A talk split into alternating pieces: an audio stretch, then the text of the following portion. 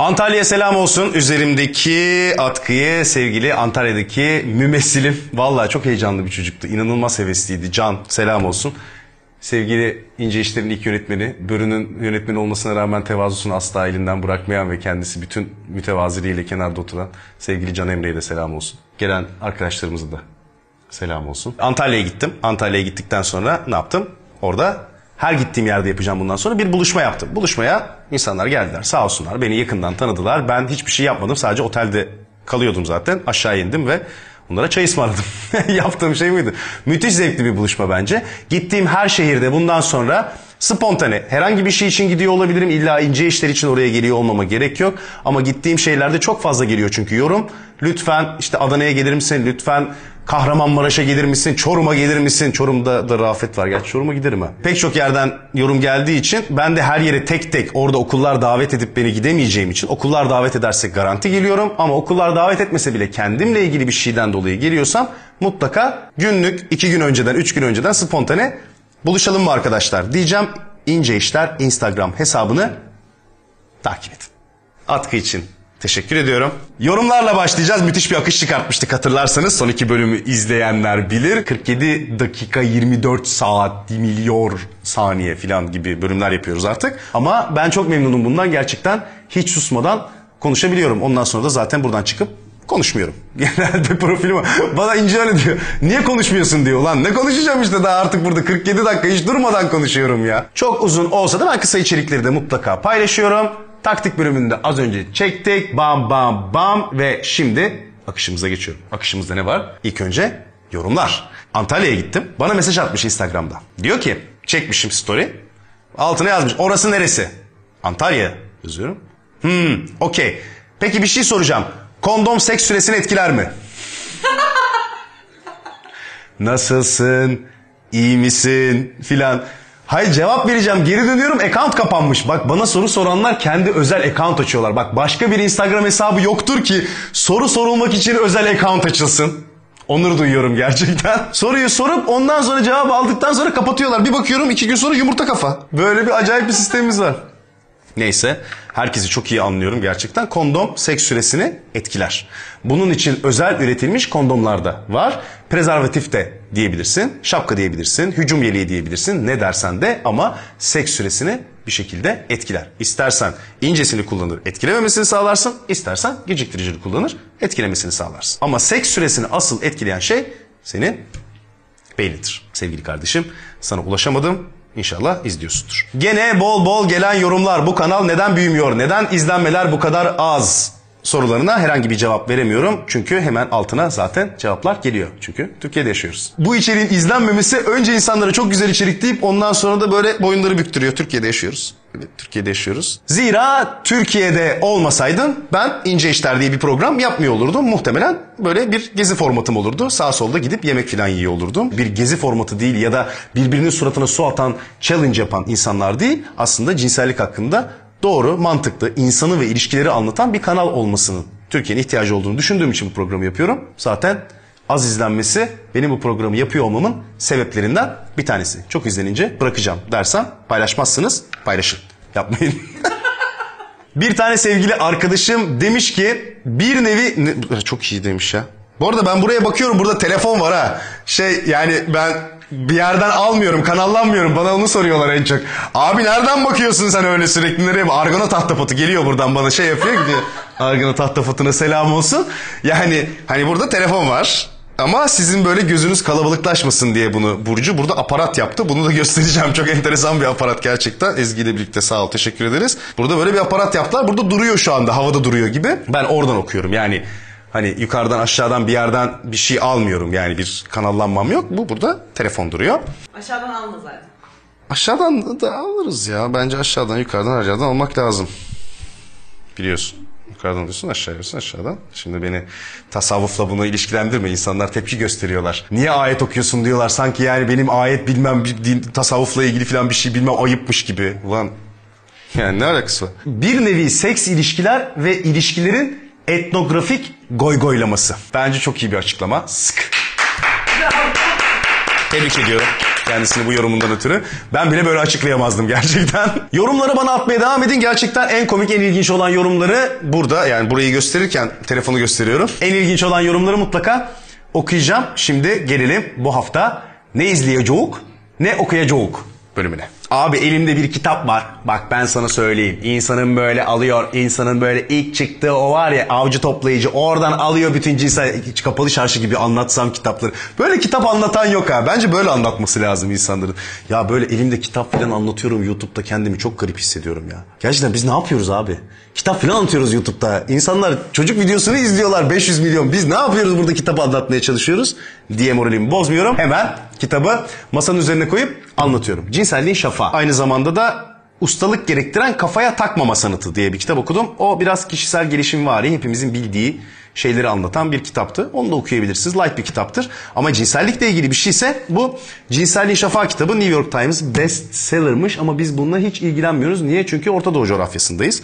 Ama nasıl eşlenir? Neden yola çıkarız? Ve bu modern ilişkilerde ne anlama geliri gerçekten hem bir erkek hem bir kadın ortaklaşa yazmışlar. İki tane farklı görüş var cinselliğe ve ilişkilere dair. İnsanlığın antropolojik temelinden yani için içerisinde biraz şu anda okullarda yasak olsa da evrim felsefesi de var. Sosyopolitik ve sosyoekonomik süreçlerde işin içerisinde mevcut. İkinci basımıymış henüz. Birazcık ağır bir kitap ama benim burada size anlattığım o hani avcı toplayıcı işte o avcı toplayıcıdan sonra tarım toplumuna geçtik. Bunlar bizim ilişkilerimizi nasıl değiştirdi, nasıl dönüştürdü, arada neler oldu filan bunu çok iyi anlatan kitaplardan bir tanesi. Bu haftanın kitabı da buydu.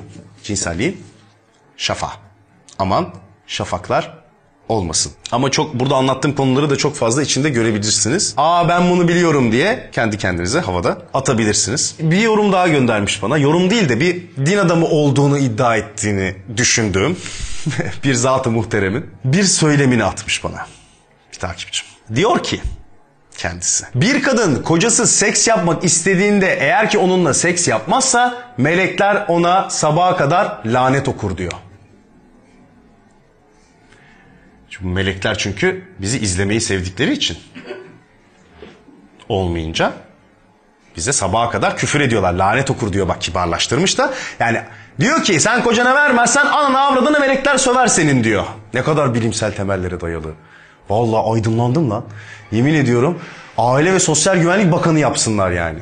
Gerçekten kafalar pırıl pırıl. Buna nasıl ulaşıyorlar bilmiyoruz. Öğrenmekte istemiyoruz. Bu tip konular aslında bizim şu anda anlatacağımız konuya bizi getiriyor. Kimse biri bir şey istedi diye onunla görüşme ya da bunu giyme ya da sen geri zekalısın iyi işlerle uğraşmıyorsun dedi diye hayatını değiştirmek ya da istemediği bir şey yapmak zorunda değil. Eğer ki buna 16 ile 24 yaş arasında maruz kalıyorsanız buna flört şiddeti deniyor.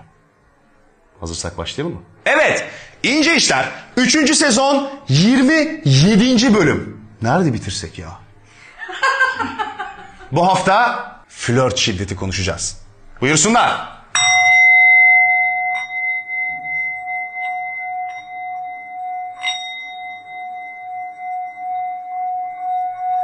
Şimdi kendini giderek artan bu sese bırak.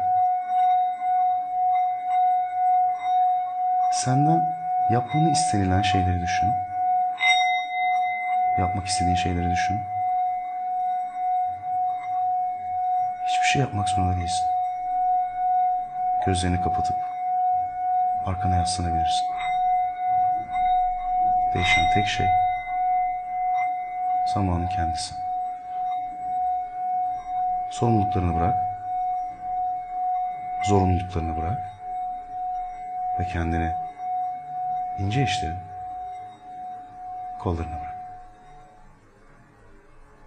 Flört şiddeti. Teknik tabiri şu. 16 ile 24 yaş arasındaki ergen çocukların maruz kaldığı duygusal, fiziksel, sosyal, dijital ve cinsel zorlamalardır. Loveisrespect.org sitesinin yaptığı araştırmaya göre dünyanın pek çok farklı yerinden insanlar üzerinde yapmış bir anket. Kendileri bir organizasyon. Flört şiddetinin ve ilişki içi şiddetin önlenmesi için çalışıyorlar. Araştırmaya göre 16 ile 19 yaş arasındaki ergen bireylerin %90'ı bir şekilde flört şiddetine maruz kalıyorlar. 20 ila 24 yaş arasındaki gençler ise %74'ü bir şekilde flört şiddetine maruz kalıyorlar. Türkiye'de durum ne? Hacettepe Üniversitesi'nde çok güzel bir araştırma yapmışlar. Sevgili bilim insanlarımız. Buna göre %92'si araştırmaya katılan bizim bireylerimizden gene 16 ile 24 yaş arasında hiçbir şekilde çimdikleme, zorlama, bağırma, küfür etme ya da fiziksel herhangi bir şiddeti kabul etmeyeceklerini söylemişler. Ama gene araştırmaya göre 16 ila 24 yaş arasında Türkiye'de flört şiddetine maruz kaldığı tespit edilen insanların oranı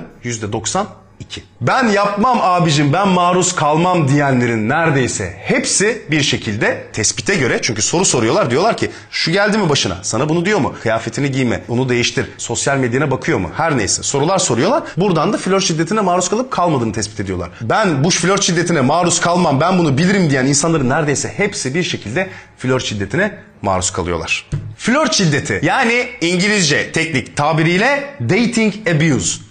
Bence bu arada dating abuse daha yerinde oluyor. Flört şiddeti sanki böyle işin içerisine bir mor çatı, bir böyle hukuki bir şeyler her an girecekmiş gibi. Tabii ki bunun fiziksel boyutunda olacak birazdan anlatacağım ama bence dating abuse yani flört sömürüsü. Flört sömürüsü bence daha doğru. Şiddet dediğin zaman çünkü illa fiziksel olarak bir şey bir, bir darbe vurman gerekiyormuş gibi değil. Öyle değil. İlla flört şiddetine Türkçe adıyla ama dating abuse'a maruz kalman için fiziksel bir şeylerin olmasına gerek yok. Bunun 5 tane farklı çeşidi var. Birincisi fiziksel. Evet, fiziksel herhangi bir şiddete maruz kalıyorsan 16 ile 24 yaş arasında henüz evli değilsin ve de ailene, annene, babana söyleyemiyorsun ya da bundan utanç diyorsun neysen o zaman yavrucuğum hukuki yollara başvurman lazım. Kimse seni durup dururken sevdiği ya da kıskandığı kisvesinin altında dövemez. İster erkek ol, ister kadın. Bunu bu arada anlatıyorum ben sürekli sanki erkekler kadınları dövüyormuş gibi algılanmasın. Hukuk hiç kimseyi cinsiyeti için ayırmaz, ayırmaması gerekir. Yani erkek de olsan, kadın da olsan eğer ki flörtünün içerisinde sevgililik süresince herhangi bir fiziksel senin yapılmasını istemediğin ama zorla yapılan bir şeye periyodik olarak maruz kalıyorsan kesinlikle yapman gereken şey birincisi bunu insanlarla paylaşmak. Bu utanılacak bir şey değil. İkincisi de eğer ki iş abartılıyorsa hukuki yollara başvurmak. Bir mahkemeye bakar. Aklı çıkar adamın. Canımsınız. İkincisi sözel şiddet. Bir şeyin sana istemeden söyleniyor olması ve bunun periyodik olarak yapılıyor olması. Yani sevgilin sana sürekli aptal, işte saçı uzun, aklı kısa, aklı sikinden başka hiçbir şeye çalışmaz. Bu bizimki gerizekalıdır, maldır, aptaldır, çirkindir, şişmandır. Eğer ki bunu sana sürekli söylüyorsa ve bununla seni zaptırapt altına almaya çalışıyorsa ve sen bunu istememene rağmen sana hem sosyal ortamda hem de birebir ortamda bunu sürekli dayatıyorsa sevgilin sen flört şiddetine maruz kalıyorsun. Buna maruz kalmıyor olman gerekir. Birazdan nasıl kalmayacağını anlatacağım. Üçüncüsü duygusal şiddet. Şimdi pek çok kişi pek çok 16-24 yaşı aralığındaki arkadaşım flört ettiyse ya da ediyorsa şimdi diyecek ki aa benim de başıma geldi. Duygusal şiddet şu. Bunu yaparsan senden ayrılırım. O eteği giymeyeceksin. O kızla görüşmeyeceksin. Beni sevmiyorsun değil mi? Benimle hiç ilgilenmiyorsun. Eğer ki düzenli ve periyodik olarak sen aslında elinden geleni yaparken sana elinden gelenden daha fazlasını isteyen ve senin hayatını ve alanını değiştirmek isteyen taleplerle karşılaşıyorsan bundan dolayı hem ilişkinde hem sen hem de karşı taraf mutsuzsa sürekli ve işin içerisinde periyodik olarak bir yaptırım unsuru varsa sen duygusal flört şiddetine maruz kalıyorsun demektir. Giyme, çıkma, konuşma, görüşme. Dördüncüsü cinsel flört şiddeti. Bu tabii ki illa cinselliğe zorlamak değil. Cinselliğe zorlamak bunun birincisi ama bu aynı zamanda istismara hatta tacize de girer. Bunun hukuki tarafları vardır. Bu ayrı bir şey. Ama işte zorla sıkıştırma, zorla öpme. Sen istemeden seninle cinsel ilişkiye girmek ya da seninle cinsel ilişkiye girmese bile herhangi bir cinsel temas kurmaya çalışma çabasındaysa eğer karşı taraf sen o zaman cinsel flört şiddetine maruz kalıyorsun demektir. Bunu da nasıl engelleyeceğini az sonra anlatacağım. Bir fiziksel, iki sözel, üç duygusal, dört cinsel. Şimdi geldik beşe. Beşincisi flört şiddeti biçimlerinin görülmesinin son aşaması Dijital. Çağımızın şiddeti. Artık birbirimizin ağzını burnunu kırmaya çalışmıyoruz. Artık ne yapıyoruz? Digitally abusing. Yani dijital olarak özgürlük alanlarını kapatmaya çalışıyoruz. Bu ileri derecede stalk. insana zararlı olduğu gibi bu stalk'un sana getirdiği maliyetler o kız kim? Daha sen hani like'lamadan gelir ya o kız kim? Onu niye paylaştın? Niye işte kendinin fotoğrafını paylaşıyorsun? İnsanlar seni beğensin mi istiyorsun? Paylaşma. Profilini kapat. Facebook şifreni bana verir misin? Instagram account'unu benim telefonuma da yükleyelim mi? Tinder senin telefonunda niye yüklü? Tinder niye yüklü lan hakikaten? Sen ilişkideysen yüklü olmaması lazım. O değil. yani orada ne bir entelektüel bir konuşma yok herhalde orada yani. Ama onun dışındaki gerçekten senin normal hayatında bilgisayarının, telefonunun şifreleri isteniyorsa ve de accountlarının hepsi ele geçirilmişse flörtün tarafından ve senin sosyal medyada var olmana bile izin verilmiyorsa o zaman sen dijital flört şiddetine maruz kalıyorsun demektir. Ben seni çok özledim bir fotoğrafını mı atsın gibi cümlelerle. Ne maç? Dijital istismar o. Başka bir şey. Yani Oldu mu? flörtün olması başka bir şey. Yok özledim bir fotoğrafını. Özledim fotoğrafını at yani. Nasıl özledin? E gel görüşelim. Yani özledim madem. Yani gel o zaman görüşelim yani. Benim sana Archie ile Şota'yı atıyor olmamın sana nasıl bir skor faydası var yani? Hani o senin... ka- O, aç VPN'den gir o zaman. Özlediysen çok. Orada pek çok özlediğin insan var yani. Onu özlüyorsun sen. O bir görseli özlüyorsun sen. Beni özlemiyorsun ki. Benim konuşmamı özlemiyorsun. Benim kokumu özlemiyorsun. Benim oturup sohbetimi özlemiyorsun. Benim işte kalçamı özlüyorsun. Güzel yüzümü özlüyorsun. Daha neler neler. Bu ama o şey değil. O dijital flört şiddeti değil. Sevgilinin var olan dijital yaşam alanını Orası da bir yaşam alanı artık çünkü hepimiz için. Oradaki yaşam alanını kısıtlama çabası. Yani duygusal şiddet var olan yaşam alanını kısıtlamak, dijital flört şiddeti de var olan dijital yaşam alanını kısıtlamak. Bu seni zorla telefonuna bakmak olabilir. Senin haberin olmadan senin bilgisayarını kurcalamak olabilir. Bunların hepsi aslında dijital flört şiddetine giriyor sevgilinse. Sevgilin değilse zaten sapıklığa giriyor direkt.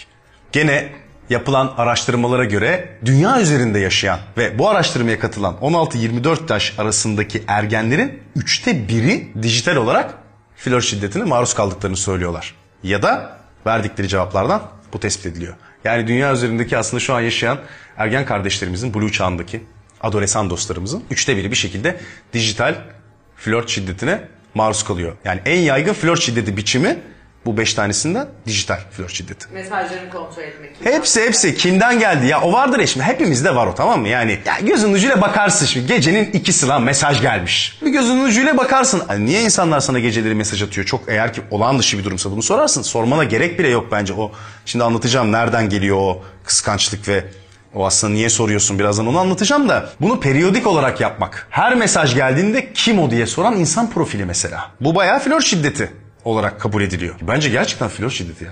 Kafa açan bir şey abi. Yani kilimcinin kör ol lan. Yani bir sorarsın iki sorarsın bana her mesajında sorarsan bana mesaj atan birine senin yanından kalkıp gideceğime dair senin kafanda canlanan şey ne? Kendine bu kadar mı güvenmiyorsun ya? Sen benim yanımda oturuyorsun. Sen beni tavlayamayacaksın. Mesaj atan mı tavlayacak beni yani? Bu, bu mu yani? Neyse. WhatsApp'ta çevrimiçi olup asla sana yazmayan sevgili dahil mi? O duygusala giriyor galiba.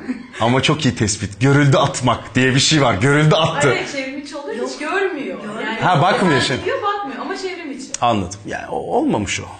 O tam şiddete de girmiyor. Yani madem sevgilin niye bakmıyor filan o olmaz. Cık, O tam sen onunla sevgilisin de o seninle daha sevgili olmamış bence.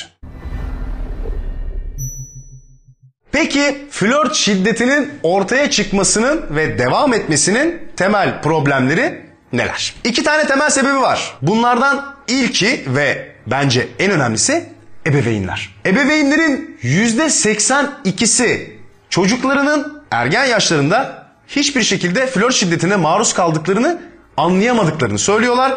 %90'ı da bir şekilde flört şiddetine maruz kaldığına inanmadıklarını söylüyorlar. Ebeveynler için flört şiddeti diye bir şey ya yok ya da ayıp. Böyle bir durum ortaya çıktığı zaman ne oluyor? Sen ilişkinin içerisinde belki o flört şiddetine maruz kalıyorsun ama beni sevdiğinden yapıyor, kıskandığından yapıyor diyorsun. Ya maço diyorsun. Bunu normalleştirmeye başlıyorsun ama iş abartıldığı zaman da gidip bunu ailene söyleyemiyorsun. Ergenken bir flört içerisinde olmak senin için utanç verici bir şey. Bunu ailenle paylaşamazsın çünkü ailenden tepki alırsın Biriyle sevgili olduğun için, sevgili olduğunu söyleyemediğin için, sevgili olma durumunun içerisinde karşılaştığın o flört şiddetini de anlatamıyorsun. E ne oldu? Sen şimdi çocuğuna kızdın, kızıyorsun ayıp diye. E ilişkisinin içerisinde böyle saçma şeylere maruz kalıyor. Daha mı iyi? Yani sen kısıtlamıyorsun, hiç bilmediğin bir bebek kısıtlıyor yani. Bu mu yani istediğin şey? O yüzden ebeveynlerin burada yapması gereken ilk şey bizi izliyorlar mı bilmiyorum. Çok izlemeyi tercih etmeseler de ilişkide olmanın 16-24 yaş arasında çok normal bir şey oldu.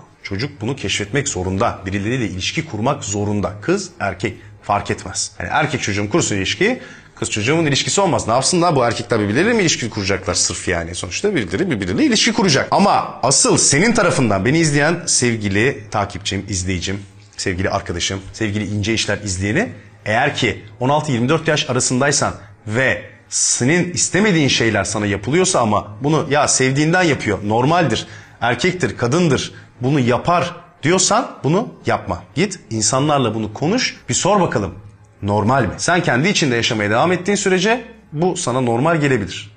Ama aslında normal bir şey olmayabilir. Paylaş.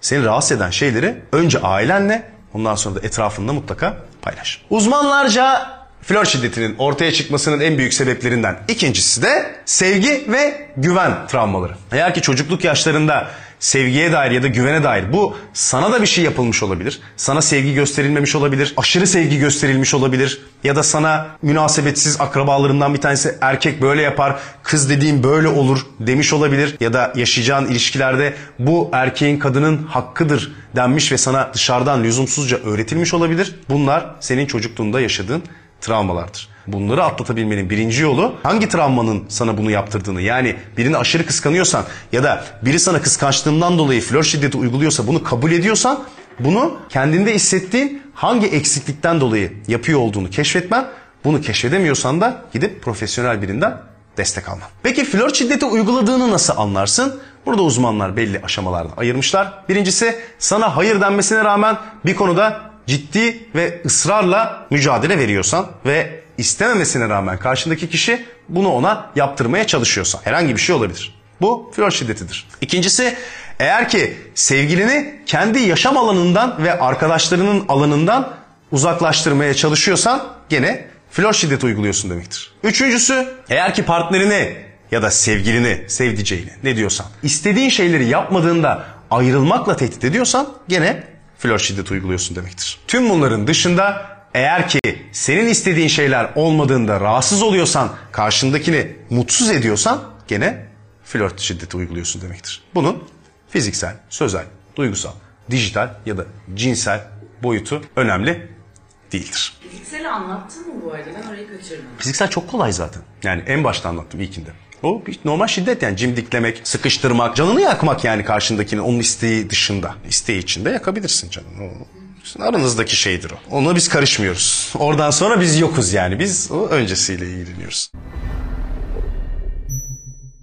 Peki flört şiddetine maruz kalmamak için ne yapman gerekir? Birincisi hayır demeyi öğrenmen gerekir. Bu sadece flört şiddetine maruz kalmamak için değil, hayattaki her şeyde başarılı olmak, kendi yolunu çizmek ve kendi alanını tutabilmek için bazı şeylere hayır demen gerekir. Senin istemediğin şeyler sana yaptırılıyorsa bunun altında temel şeyler yatar. O hani her şeyden özür dileyen insanlar vardır ya hani böyle varoluşundan bile özür diler. Ezilir, büzülür. Böyle hep hep o şeydir. Mahcuptur hayata karşı anladın mı? Ulan ne alakası var? Bir şeylere hayır diyebilirsin. Bir şeylere hayır demek seni kötü bir insan yapmaz. Bir şeylere hayır demek seni karakterli bir insan yapar. Ulan senin sevdiğin şeyler, sevmediğin şeyler yok mu? Yani sen her şeye evet dediğin zaman bu ne periz bu ne hıyar turşusu. E yani o zaman nereye çekiyorsan oraya gidiyorsun. Hiç hıyar diyorum ben. Ben özellikle hıyar diyorum. Çünkü bunu yapan insan hıyar olduğu için. Seni her istediği yere çeken insan seni nasıl sevebilir ki? Seni sevmesi için senin önce benliğini seviyor olması gerekir. E sen ona bir hiçbir şeye hayır demeyerek benliğini göstermiyorsun ki. Kendi varoluşunu ortaya koyabilmenin en iyi yollarından bir tanesidir hayır demek bazı şeylere. Hem iş hayatında hem eş hayatında. İkincisi hatırlaman gereken yegane şey bu hayattaki ve o ilişkideki en önemli şey sensin. Hiç kimse için rahatsız olduğun fedakarlıklar yapmana gerek yok. Bu seni uzun vadede mutsuz eder. Sen mutlu olursan sadece o ilişkide mutlu bir ilişki haline gelir. Çünkü sadece sen mutlu olduğunda gerçekten karşındakini de mutlu edebilirsin. Yani burada en önemli şey senin mutluluğun. Herhangi bir şey sana bu konuda yaptırılmaya çalışılıyorsa koşarak slogansız bir şekilde orayı terk etmen gerekir. Üçüncü yapman gereken şey ilişki öncesindeki yaşam alanını tutmak. Çünkü hepimizin ilişkinin öncesinde belli bir yaşam alanı var. Bu ilişkinin içerisine girdiğimizde eğer bu yaşam alanı tamamen değişiyor ve sen yaşam alanını terk edip ilişkide olduğun insanın yaşam alanına giriyorsan o zaman sen kendini terk ediyorsun demektir. Vardır ya öyle tipler ilişkiye girer girmez yok olur mesela ortada. Kaybolur yani. Hiç ondan ne haber alırsın ne şey olur filan. Tamam birbirinde çok iyi anlaşıyor olabilirsin. İki tarafta hiç kimseyle görüşmemeye karar vermiş olabilir. Buna kabulüm. İki tarafta kendi alanlarından feragat etmiştir. Bir arada bir yastıkta kocuyorsunuzdur. Bununla ilgili hiçbir derdim yok. Ama eğer ki sen yaşam alanını terk edip onun yaşam alanına giriyorsan birincisi kendinden feragat ediyorsun. Sana bu yaptırılıyorsa da o zaman flört şiddetine maruz kalıyorsun demektir. Bir de bunu şey yapan insan tipi var. Karşımdakini düzeltirim diye anladın mı? Hani ya kendinden böyle bir sürü fedakarlık yapar. Bütün hayatını ona adar. Çünkü o düzeltilmesi gereken biridir. Değil mi? Düzeltmek zorundayızdır onu. Hayatta düzeltmemiz gereken şeyler vardır çünkü. Buna Florence Nightingale sendromu deniyor. Florence Nightingale 1850'lerde yaşamış, çok tatlış, hem istatistik bilimi konusunda uzmanlaşmış ama aynı zamanda da tıp alanında da devrimler yaratmış bir hemşire. 1854 yılındaki Kırım Savaşı'nda İstanbul'a gelen yaralı askerleri iyileştirmesi ve oraya hastane kurmasıyla meşhur. Türklere de yardım etmişliği var ama aynı zamanda Kırım Savaşı'na gidip Orada eskiden askerler bakımsızlıktan ve ortamın pisliğinden %70'lerde ölüm oranına sahipken Florence Nightingale'ın gelmesiyle birlikte %2.2'ye düşmüş. Yemin ediyorum yerel seçime girse kazanırmış Kırım'da. Geceleri koridorlarda o uzun, sessiz, karanlık koridorlarda elinde lambasıyla hastaların tek tek yanında gezmesi sonucu lambalı kadın ünvanı da alan Florence Nightingale bizim sendromumuza da isim vermiş. Florence Nightingale sendromu özellikle ilişkinin bir tarafında yaşanan ve ilişkinin öteki tarafını kusurlu, düzeltilmesi gereken ve iyileştirilmesi gereken olarak gören ve bir sevgiliden çok hasta bakıcılık görevi üstlenen kişilere verilen sendrom ismidir. Ne yazık ki dünyada sadece bir tane Florence Nightingale var. O da sevgililerini değil, savaşta yaralanmış kişileri iyileştirmiş. Hiç kimse hiç kimseyi iyileştiremez. Bir kişiyi zorla değiştiremez. Tamam insanlar konuşa konuşa ama Allah'ın sincabı bile bak sincap lan. Sincap ne yapar? Doğduğu andan itibaren fındık stoklamaya başlar. Bir tane bile yaz geçirmemiş olan sincap fındık stoklaması gerektiğini bilir. Şimdi senin de bir erkek olarak hiç kadınla karşılaşmasan bile bir şekilde ya da bir kadınsan hiçbir erkekle karşılaşmasan bile ilişkide nasıl davranacağını tamamen olmasa bile aşağı yukarı biliyor olman gerekir. Eğer bunu bilmiyorsa ve bir şeylerden dolayı sana bir şeyler yaptırmak, seni böyle düzeltmek, değiştirmek, çarpıtmak, kendi hayatına sokmak istiyorsa o sevgili arkadaşımızın sincap kadar bile beyni yok demektir. O zaman git kendine bir sincap bul. Hem de daha şirin. Üstelik trip atmaz. Verirsin fındığını. Bay bay. İnsanların bir de kendilerine yapılan bu şiddeti, yani bu fiziksel şiddet de olabilir, flört şiddeti de olabilir, herhangi bir şey olabilir. Şimdi önümüz Kadınlar Günü. Hiç sevmediğim de bir gündür. Yani 365 günde sadece bir günü kadınlara vermek kadar bence aşağılayıcı bir gün olamaz. Ama Emekçi Kadınlar Günü'dür. Kutlu olsun. Özellikle kadınların toplumsal ve kültürel normlarımız gereği. Yani öğretilen şeyler gereği onlara. Ama erkeklerin de kendilerine yapılan şeylere tamam demelerinin yegane sebebi bunu hak ettiklerini düşünmeleri arkada aslında. Karma bir insanın inanabileceği en yanlış şeydir. Karma is a fucking bitch. Karmaya inanırsan iyi insanların başına iyi şeyler gelire inanıyorsun da ama bu tarafta da benim başıma kötü bir şey geliyorsa o zaman ben bunu hak ediyorum ve kötü bir insanıma da inanıyorsun demektir. Karmaya inanırsan başına gelen şeylerin sana müstahak olduğunu düşünürsün. Başına gelen hiçbir şey müstahak değil. Hiç kimsenin hiçbir şeyi senin özgürlük alanına girerek yapmaya hakkı yok. Senin yaşamaya, özgür olmaya ve mutluluğun yolunu takip etmeye evrensel olarak hakkın var. Kimsenin buraya müdahale etmeye hakkı yok. Senin başına kötü bir şey geliyorsa hak ettiğin için değil. Sen bunu kabul ettiğin için gelir. Başına bir daha kötü bir şey gelmemesini sağlamak için senin bunları kabul etmiyor olman gerekir. İyi insanların başına kötü şeyler, kötü insanların başına iyi şeyler gelebilir. Dünya adil bir yer değil.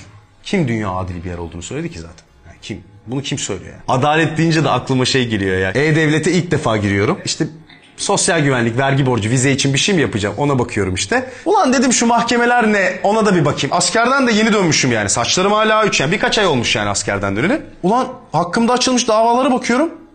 Asker kaçağı olmaktan dava var. İki hafta sonra. Kartal Adliyesi'nde. Cık. Askerden geleli iki ay olmuş zaten. Neyse avukat arkadaşıma telefon açtım. Noyan sağ olsun Kanada'da o da. Abi diyorum bana diyorum dava açmışlar asker kaçağından. E ne kadar sürede kaçaksın diyor. E diyorum ben yaptım oğlum askerliğimi. Dalga geçiyorsun diyor bana. Mahkemeye gittik sabah 8 bak E-Devlet'ten görmesem haberim olmayacak. Davaya gitmeyeceğim. Askerliği yapmış biri olarak asker kaçaklığından hüküm giyeceğim bir de. Sonra ayıkla pirincin taşını. Oo gideceksin de temizle bir de bilmem ne falan filan. Gittik şeye asliye hukuka. Mahkeme öyle bir ortam ki kimse senin suratına bakmaz. Yani şöyle bir bakar sana girerken orada işte savcı var, hakim var. İşte önünde de yazan sekreteri var hakimin. Sen şöyle bir bakar sadece. Sonra herkes önündedir. Dosyaya bakar. Zaten bir sürü dosya vardır gelecek filan. İlgilenmezler seninle. İşte Özgür Uysal, Nadiroğlu Özgür. işte şu adreste bilmem ne ikamet eden falan filan. Hakkındaki suçlama işte askerliğini yapmadığı ve işte tecilinden sonra vakaya durumuna düşmüş. Daha sonra da asker kaçağı olmuştur. Hakkında kamu davası açılmıştır. Şimdi böyle bakıyor kadın da şey hakim. Evet savunmanız nedir dedi. Benim avukatım şimdi Noyan. Efendim müvekkilim askerliğini yapmıştır dedi. Kadın şöyle bir kafayı kaldırdı. Noyan'a baktı. Bana baktı. Sen yaptın mı askerliğini dedi. Yaptım dedim. Nelerle uğraşıyoruz diyor. Peki. Yani dünya böyle bir yer. O yüzden sen gidip de o e-devletten oraya bakmazsan başına gelecek olan şeyleri kabul etmişsin demektir. Gözünü eğer ki maruz kaldığın şiddete açmazsan bu şiddete maruz kalmaya devam edeceksin demektir. Şaman atasözüne geri döndüğümüzde hayat sen ders alana kadar sana ders vermeye devam eder. Şimdi bir de flört şiddetini uygulayan o karşı taraf var. Oraya da söyleyeceğim, geçireceğim bazı şeyler var izin verirseniz. Bundan sonra da kapatacağım sevgiyle. Şimdi haklılık öyle bir şey ki, şimdi biz hepimiz tamam mı? Türkiye'de özellikle şimdi annelerin, babaların yetiştirdiği çok mükemmel çocuklarız. Hepimiz mükemmeliz. Her şeye hakkımız var bizim. Her şeye sahip olmaya hakkımız var. En iyisini hak ediyoruz. Değil mi? Öyleyiz çünkü. Böyle. Bizi o çok tatlış fanusumuzun içerisinde o böyle sıvalarını mıvalarını koyup bizim etrafımızı o şöyle çok güzel duvara örmüşler. Benim oğlum hep daha iyisini hak eder. Benim kızım var ya prenses gibi olmaya layık. O istediği her şeyi yapabilir. İstediği her şey olabilir. Değil mi? Sen böyle yetiştiğin zaman ne oluyor? Kendine çok güzel, çok güvenli, çok sağlam, dışarıdan hiçbir fikir ya da yargı geçirmeyen bir haklılık fanusu örüyorsun. Değil mi? Bu ördüğün haklılık fanusu dışarıdan hiçbir şey almadığı gibi içeriden de dışarıya hiçbir şey veremediği, hiçbir şekilde o fikirden dolayı havalandırılamadığı için içeride çürüyorsun. İnsanların kendilerine o inşa ettikleri, özenle inşa ettikleri haklılık fanusunun içerisine girmeyin. Onlarla beraber çürümeyin. Bu işler ince işler. Sevgiler.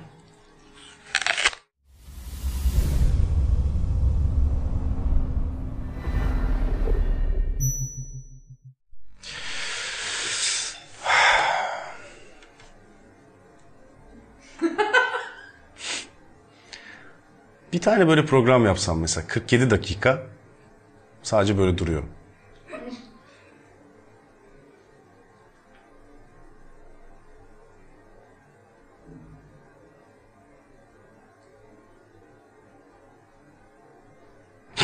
İnsanlar birbirlerine bakıyor.